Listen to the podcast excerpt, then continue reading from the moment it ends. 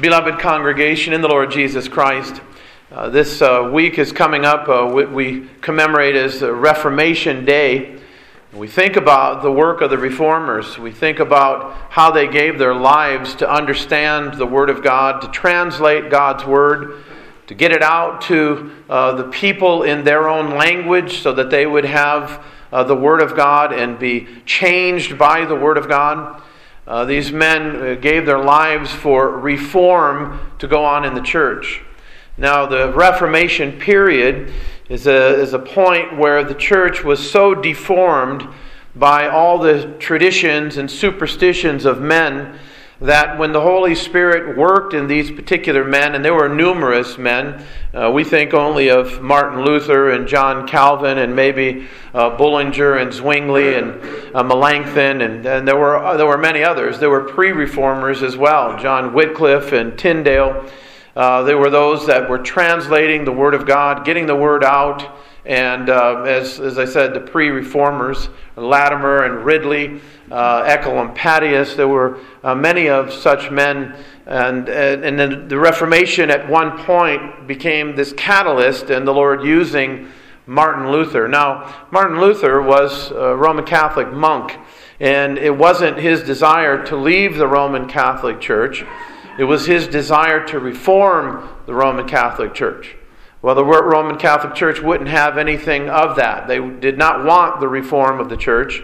And how Luther proposed to do that was going back to the teaching of God's Word. The church being deformed at that time, he was desiring the reformation of the church. And that would only come by the ministry of the Word. So get rid of all the superstition, get rid of all the priestcraft, get rid of all the idols and images and it's returned back to the teaching of God's Word. And replacing all those things with Christ. As he has said, a man only needs Jesus Christ. When you have Christ, as the Catechism says, you have all that is necessary unto your salvation. And so the reformers came up with uh, there was five Latin solas, the solas of the Reformation as, as we understand them uh, the sola scriptura, uh, sola fide, sola gratia, sola Christus, sola deo gloria. So, uh, by Christ alone, faith alone, grace alone, scripture alone, for the glory of God alone. This is what the church, the, the marching orders is that we're to the church of Jesus Christ. So, thinking about then this evening the sola scriptura, uh, that aspect of scripture alone. How important is the Word of God in the life of the church? Well, listen to these scripture references. Uh, Proverbs chapter 6, verse 20. My son, keep your father's command and do not forsake the law of your mother. Bind them continually upon your heart, tie them around your neck, and when you roam, they will lead you. When you sleep, they will keep you, and when you wake, they will speak with you. For the commandment is a lamp, and the law a light. Reproofs are the instruction in the way of one's life. Uh, Psalm chapter 12, verse 6 The words of the Lord are pure words, uh, like silver tried in a furnace of earth, purified seven times, and you shall keep them, O Lord, and preserve them uh, from this generation. And so that's what the Word of God. It's a purified Word. It's an inspired Word, inspired, breathed out by the Holy Spirit. Uh, thinking again of what the New Testament teaches. Uh, we find, uh, beginning in, to say Hebrews chapter 4, that the Word of God is, is that which is sharp and active and powerful. It's sharper than any two edged sword. It's that which is a discerner of the thoughts and intents of the thoughts of a man's heart. Uh, 2 Timothy 3 All scripture is given by inspiration of God and is profitable for rebuke, for correction, for instruction in righteousness, that the man of God might be thoroughly equipped unto every good work. 1 Thessalonians 2, the Apostle Paul wrote, When you receive the Word of God, you received it just as it is, as the Word of God, not as the Word of men, which is able to build you up and establish you in the faith. Uh, the scripture speaks that way, it goes on and on with regards to the word and the quality of the word and the work of the word in the life of the believer. And that's what you see this evening. Uh, the Apostle Paul is dealing with the Ephesian elders and the ministry of God's word in the life of the elders and also the congregation. And what he is admonishing them, what he's commending to them with regards to the Word of God. This last thing he says to them is that he commends them to God and the Word of His grace. And it's that Word that is able to build you up and give you an inheritance among all those who are sanctified. Uh, the importance, the wonder of the importance of God's Word in the life of the believer. And beloved, how you respond to God's Word reveals the condition of your heart. Do you ever think about that? John said in 1 John 4 uh, that those who are of God hear God's word.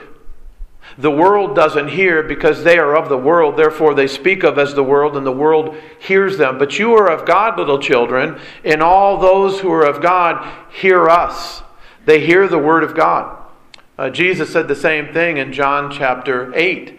Uh, all those who are of God hear the Word of God. He told the Pharisees, You don't hear the Word of God because you are not of God. So, how we respond to God's Word, there is no neutrality with regard to that. You are either saying yea and amen to the Word of God, or you're despising it, you're marginalizing it, uh, you are ignoring it, you are fighting against it. So, how we respond to the ministry of God's Word reveals the condition of our heart, spiritual condition uh, even as believers, we know we need to continue to grow in understanding of God's Word. And so, being in the Word of God, this is where the Holy Spirit works, how He teaches. Uh, the Apostle Peter said, We have the more sure Word. More sure is having the Word of God than what he saw on the Mount of Transfiguration having the established word as the foundation and the confirmation and the regulation of our faith is more sure than anything that you can see with your eyes. Because we live by faith, we live by every word that proceeds from the mouth of God. The Word of God is that which tests everything else. The apostle says in 1 Thessalonians 5 that we are to test all things and we are to hold fast to that which is true. Well, how do you know what is true?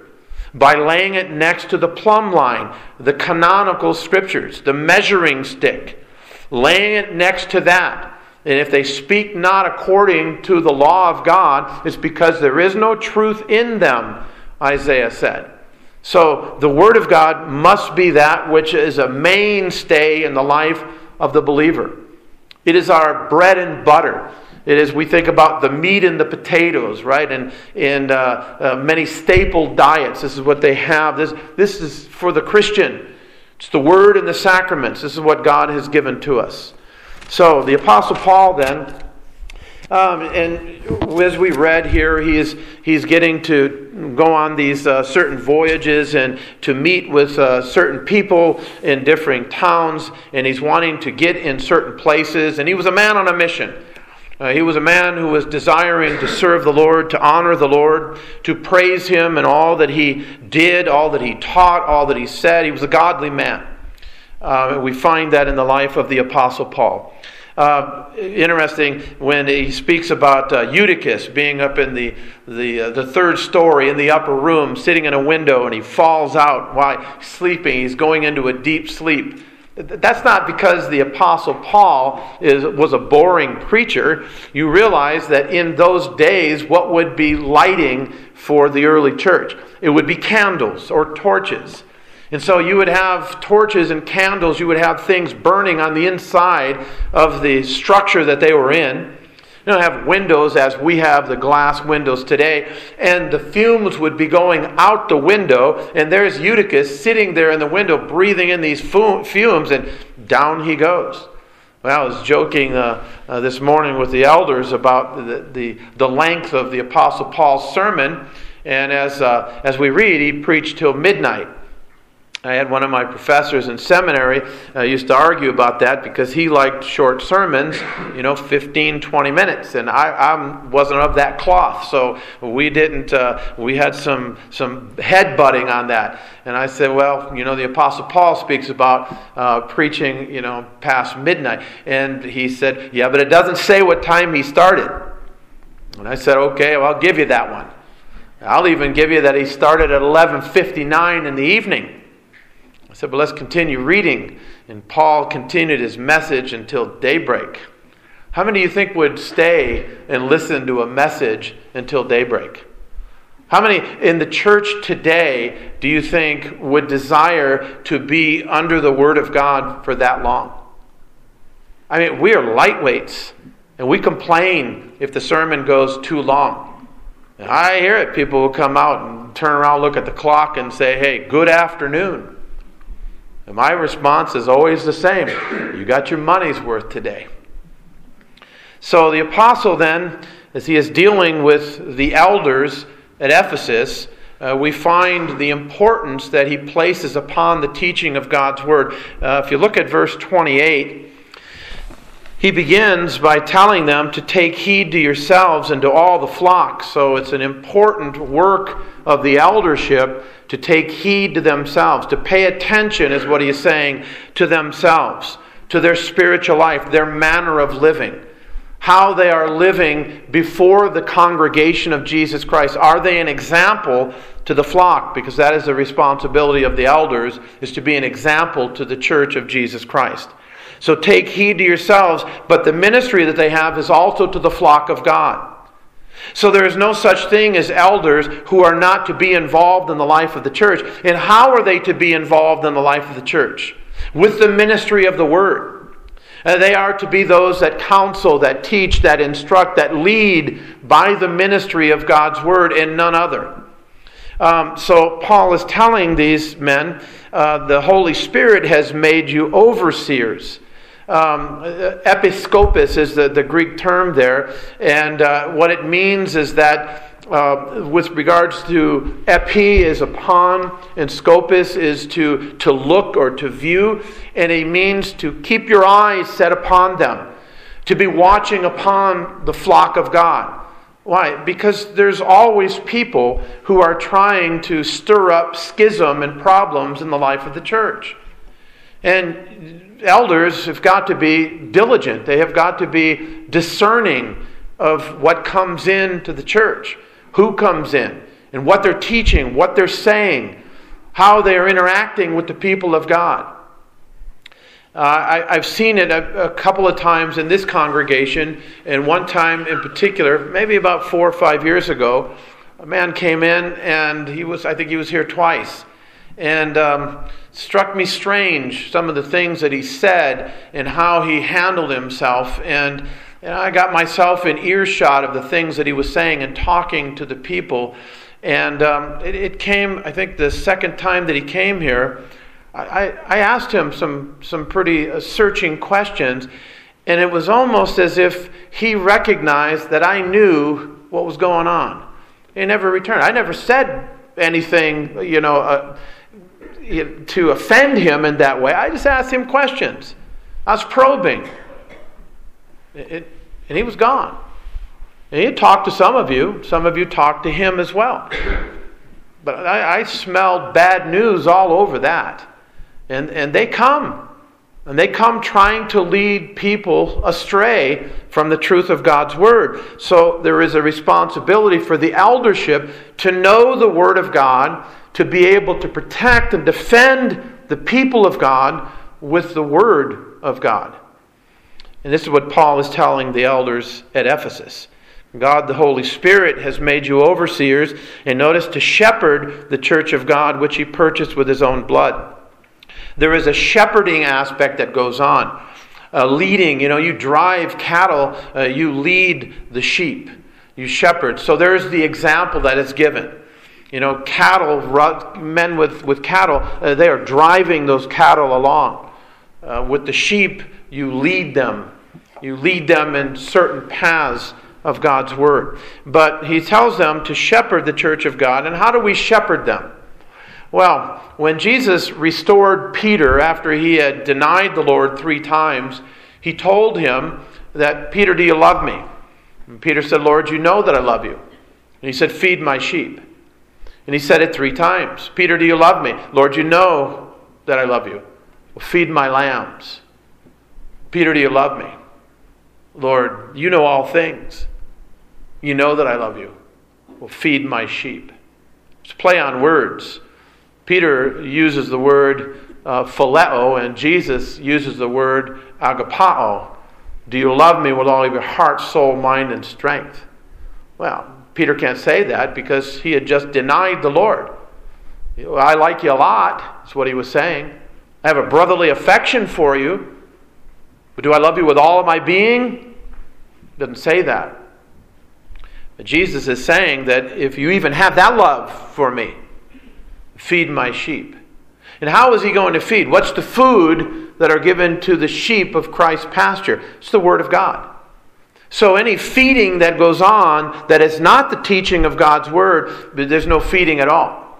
Uh, there is no nourishment that's given to the congregation. The congregation won't grow up to be strong, won't be vibrant. It won't be ministerial, as it were, ministering in different areas and aspects, not only in the congregation, but reaching out also into the community, ministering to others with God's Word, teaching and instructing, remembering, as Paul said, the poor, it is better to give than to receive. And so we are to be those people that care. And that's what the Word of God does in the life of the church, which He purchased with His own blood. What, what a phrase that is, isn't it? God doesn't have blood. But you realize the unity that Christ has with the Father and the Holy Spirit because He is truly God and yet truly man. And Christ, according to His divine personhood, He is the Son of God who then lays down His life for His people. He shed His life, He spilled His blood uh, to redeem His people, purchasing them uh, with, his, with His own blood. Paul says in verse 29, I know this, that when he departs, when he leaves the elders at Ephesus, I know it's going to happen. Savage wolves are going to come in, vicious wolves. That's what he means by savage. They're not going to spare the flock. They are going to be those that shred the people of God. Just using an analogy, think about literal sheep out in a field that have no shepherd and wolves descend upon them. They will rip those sheep to shreds. And Paul says, I know this is what's going to happen. He says there are going to be false teachers that are going to come in. And they're going to distort and they're going to pervert. Savage wolves will come in, not sparing the flock, ravaging the flock, using the people for dishonest gain. And so he says, also from among yourselves, men will rise up even from those within the midst of the congregation will rise up, he said, and they will speak perverse things. And their desire is to draw men away to themselves, to their ministry, to their church. I've seen it. Church splits are like that. Uh, men will rise up and want to lead other people away from the church of Jesus Christ, the established church. And so, drawing disciples after themselves. Now, look at these last two verses. Therefore, he says to watch.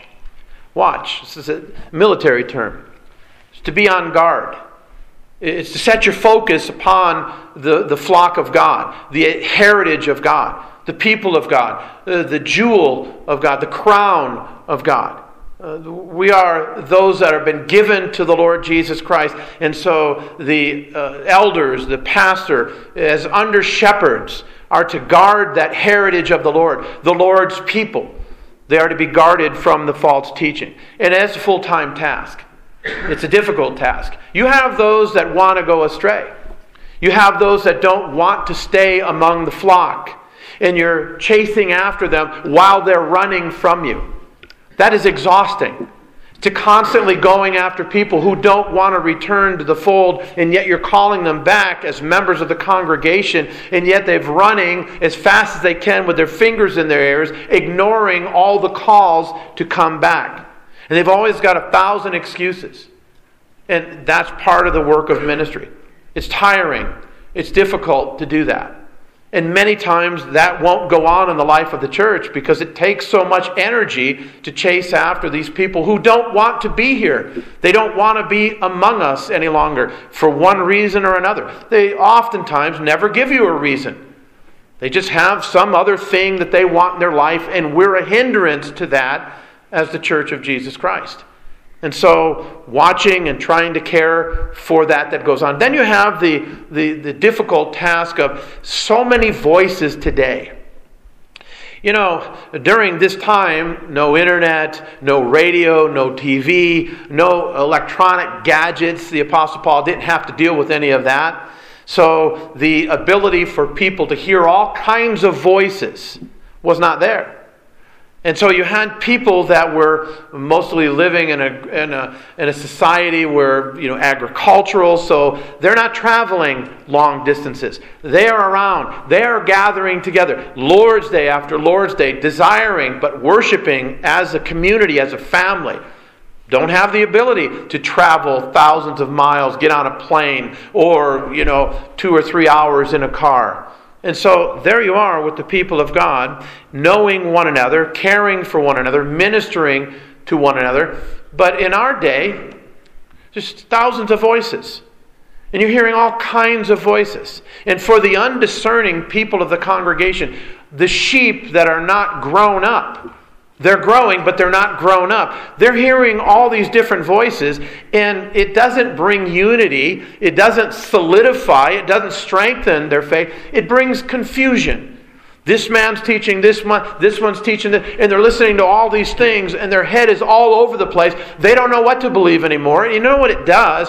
It works in them this lack of faith. It works in them the desire to walk away from things, being confused. Well, I'm not going to read the Bible then, if that's going to bring confusion. Well, you have to realize that because of sin, uh, this is what's going to happen. We're not all going to believe exactly the same thing. Uh, we have some distinguishing things as Reformed people in regards to uh, the, the modern evangelical world. You know, we're not Baptists. We baptize our infants because we believe the covenant and what God says from old covenant to new covenant, and there is continuity between the covenants. And so, baptism is a fulfillment of the circumcision of the old covenant. And that's why we include our children into the covenant community, and through baptism, they have entrance into the covenant community, the church of Jesus Christ. Didn't say that they're saved, but they have entrance into uh, church membership. They're baptized members of the church. And they're to be raised up in the fear and instruction of the Lord upon the promises that God has given, and we are to speak those promises to the children. Well, the Baptists say, well, that's wrong. Uh, they believe that that's sinful to do that. And you should only baptize those that are truly believers. Well, how do you know that they're even truly believers? We're not opposed to baptizing adults. If someone would come in here off the street, had never been churched in their life, we'd baptize them. So there are some doctrinal distinctions that go on. Uh, we are reformed, we're Calvinistic in our understanding of the doctrine of salvation. We believe that God is the one who is sovereign in salvation. We believe that apart from the Holy Spirit regenerating the soul, no man comes to Jesus Christ. No man can believe. No man desires to believe apart from the regeneration of the Spirit of God.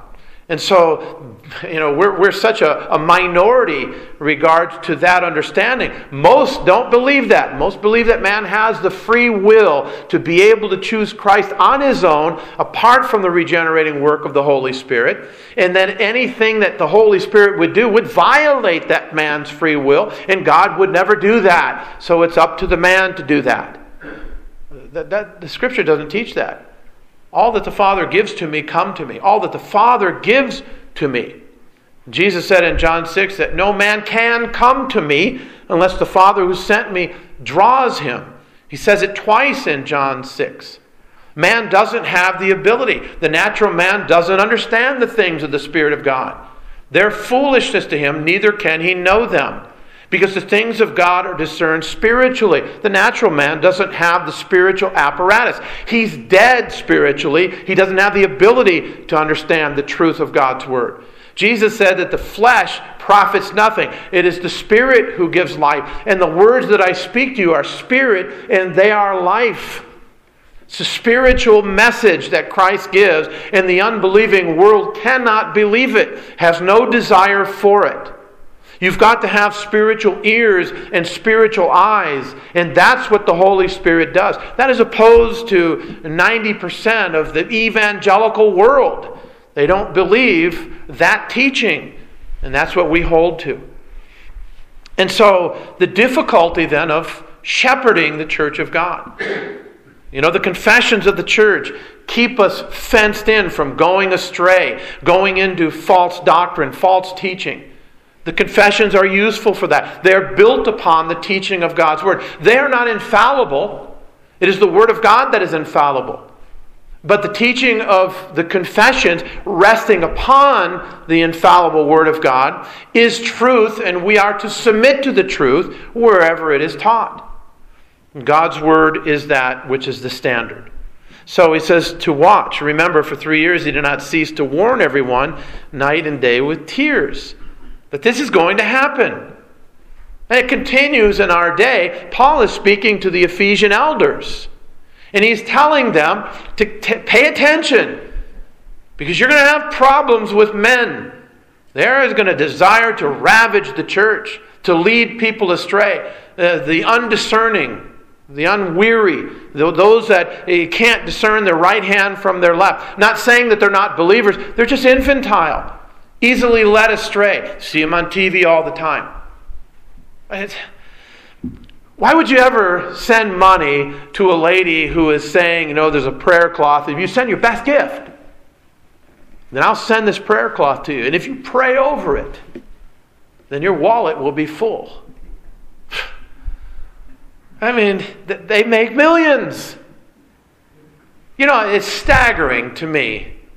It's disappointing. It's discouraging to see people at the Joel Osteen's event center. I mean, it used to be a basketball stadium. It is chock full of people.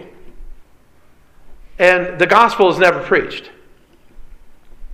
And they're believing that self help guru because that's all he is. He's not preaching the gospel. And it's staggering to find out how much money that man makes. Sometime Google Joel Osteen in his house. And you'll see that he lives in a house that has tennis court, basketball court, Olympic style, Olympic sized pool. He's got a jet airplane all the material things that you can you could want on this earth he has it he made uh, you know i don't, I don't remember maybe 10 15 years ago i looked to what he makes it's something in the in the area of 45 million dollars a year and then with his book sales and then the things that come from the church i mean the guy is a multi-millionaire right and how's he helping anybody and yet people buy into that constantly because they don't know the Word of God. You can ferret these people out as false teachers immediately. There's a guy on TV, uh, T.D. Jakes. There's a black guy with a goatee, and, and he's a modalist. He doesn't even believe in the Trinity. And people are following him and buying his books and his tapes, and he's just selling, you know, hand over fist, making all kinds of money. And people can't discern whether or not that's true or false, and nobody calls him out on that. He's constantly rolling in the dough, fleecing the flock.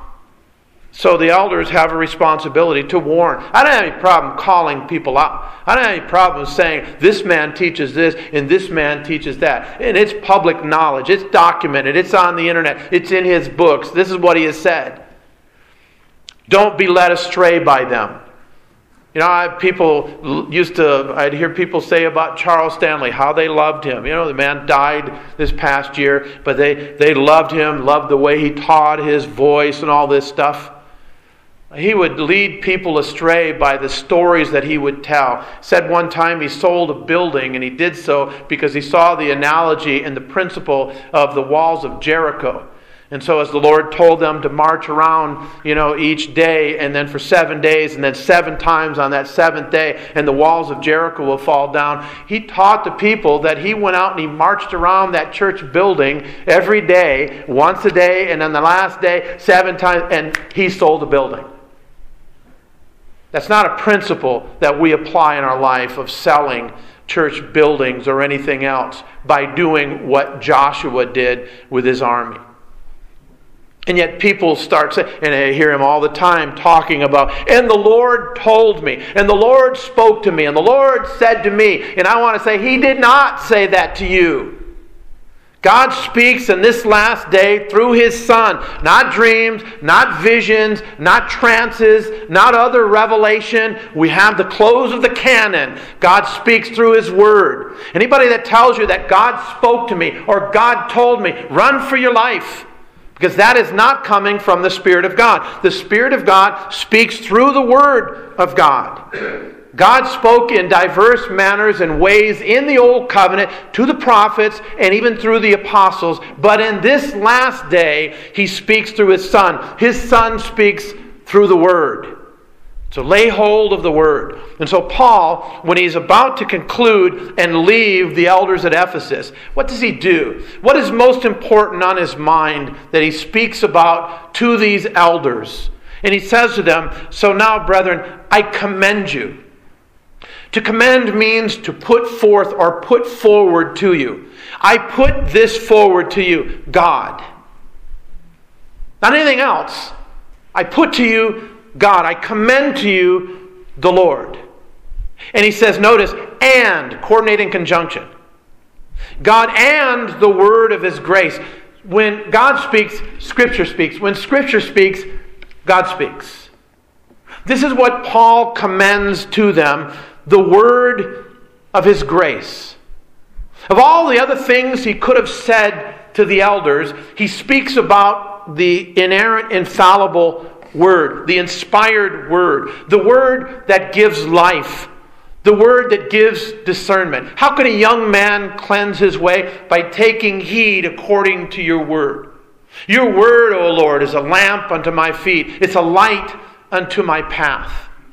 The word guides, the word guards, the word instructs, the word informs, the word rebukes, the word assures, the word comforts, the word is the guiding of the believer. This is how we live our lives.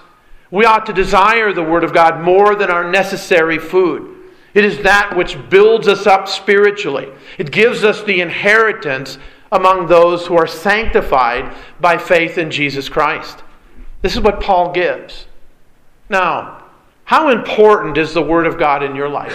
How important do you, if, if I asked your children, those who have kids in the home, but even those that don't have kids in the home who have children, if I asked them, how important is the Word of God in the life of your parents? How would they respond? What would be their their comment? Would it be that they found the scriptures as an inestimable treasure? That it was a precious treasure was the book divine? Was it more than their necessary food? Was the Word of God that which nourished, controlled, guided, and spoke to their souls? Is this how they live their life? Jesus said that we are to live according to every word that proceeds from the mouth of God. You see, the scriptures are the, power of God unto salvation. As Paul said in Romans 1, I'm not ashamed of the gospel of Christ. It is the power of God unto salvation to all who believe. The word. Is that the testimony that your children would give of you? Would you give that testimony of your parents? That of all things, they treasured the Word of God. They held to God's Word. They held on every word as truth. Well, this is what Paul gives them. I commend you, I present you, I put before you God in His Word. This is what we need. And notice what this word does the sola scriptura, the word, the word alone. And when I speak in this way, you realize that I'm always speaking in conjunction with the Spirit of God. The Spirit of God is always working in and through His word, it's never alone. The Holy Spirit, as the word goes out, attends with His word. And as He attends that word, He is either softening or He is hardening hearts there is that work of the Spirit that goes on as well. And so, he says, which is able to build you up. Able, uh, the Greek term dunamis. The Word of God has the power to build you up. What does it mean to be built up? Well, there's an aspect of spiritual growth, of a continuance in the Christian life. Uh, but the Greek term has more of an emphasis of maturing that what the foundation began. Christ is the foundation of the church. And the apostles and prophets built upon that foundation with the ministry of the gospel. And what the Word of God does, it matures us. It finishes the product of what Christ began. And He gave that to the church. The church is the pillar and the ground of the truth. The church is to proclaim the gospel in all the world, going out into all the places, the, the highways and the hedges, and to compel them with the word of God to come in. And the gates of hell will not prevail against the church as we go out with the gospel.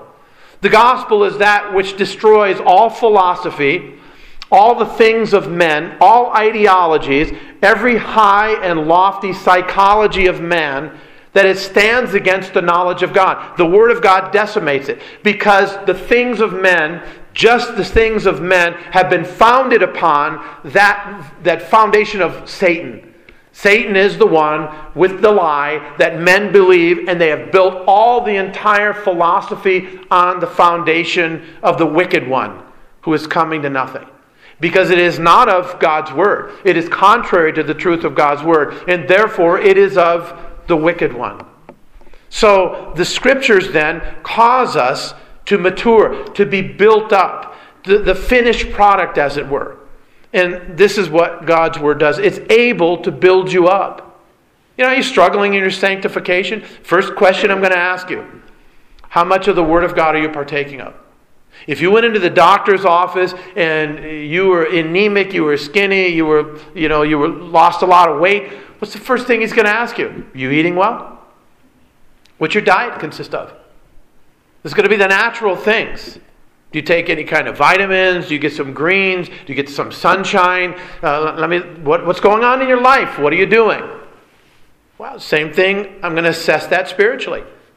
I'm going to ask you the question: How much of the Word of God are you digesting? How much of the Word of God are you cultivating in your life? How much are you meditating upon the truth of God's Word as opposed to all the other stuff in this world that you're hearing? How much of the prayer life do you have? What is your fellowship like? I know some of you are here and you're gone on Sundays. No fellowship. You need fellowship. You need to be amongst the people of God. You need to be intermingling with God's people. You need to talk about the things of God. And that's true fellowship. Not talking about the simple things of life. I didn't say they're unimportant. I'm just saying that Christian fellowship is dialoguing about the things of God. Not about the weather or the football game or anything else. And I'm saying those aren't unimportant, but that's not Christian fellowship. We need that. We need what the apostle wrote in Acts chapter 2. We need the apostles' doctrine the breaking of bread, the sacraments. We need to observe the baptism of infants. We need to observe the baptism and reflect upon what that points to of the washing away of the sins in our soul by the blood and the Spirit of Jesus Christ. We need the fellowship of the saints, prayers. We need this as the people of God if we are going to grow into the truth. And so the apostle says then it's able to build you up and give you an inheritance. It's assuring me of the inheritance. It's assuring me that I'm a child of God. How does the Holy Spirit do that? It's an ineffable work of the Spirit of God. I don't know how he does it. I know that he does it, and I know what he uses to do that. It's the Word. It's the Spirit of God who testifies to my spirit that I'm a child of God. You know, I read the scriptures, and I've never found my name in there. And you haven't either. You're one of the elect. You see? Look at page 612. Right there. There's my name. It's not there. Well, how do I know I'm one of the elect? How do I know I'm redeemed? The Spirit testifies with my spirit that I am a child of God. How does He do that? With the voice, with the Word of God. He speaks to the soul. And He gives assurance, confirmation that you are believing the precious promises of God. You can't have that, beloved, if you're not in the Word.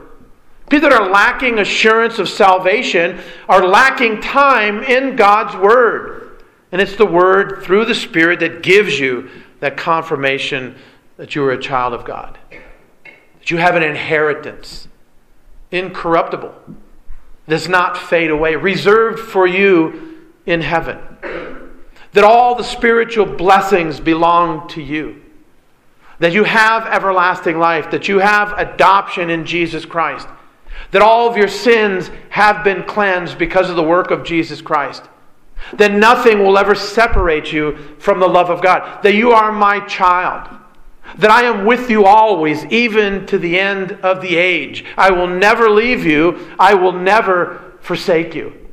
That the Spirit of God dwells in us, confirming, assuring, convicting, admonishing, rebuking.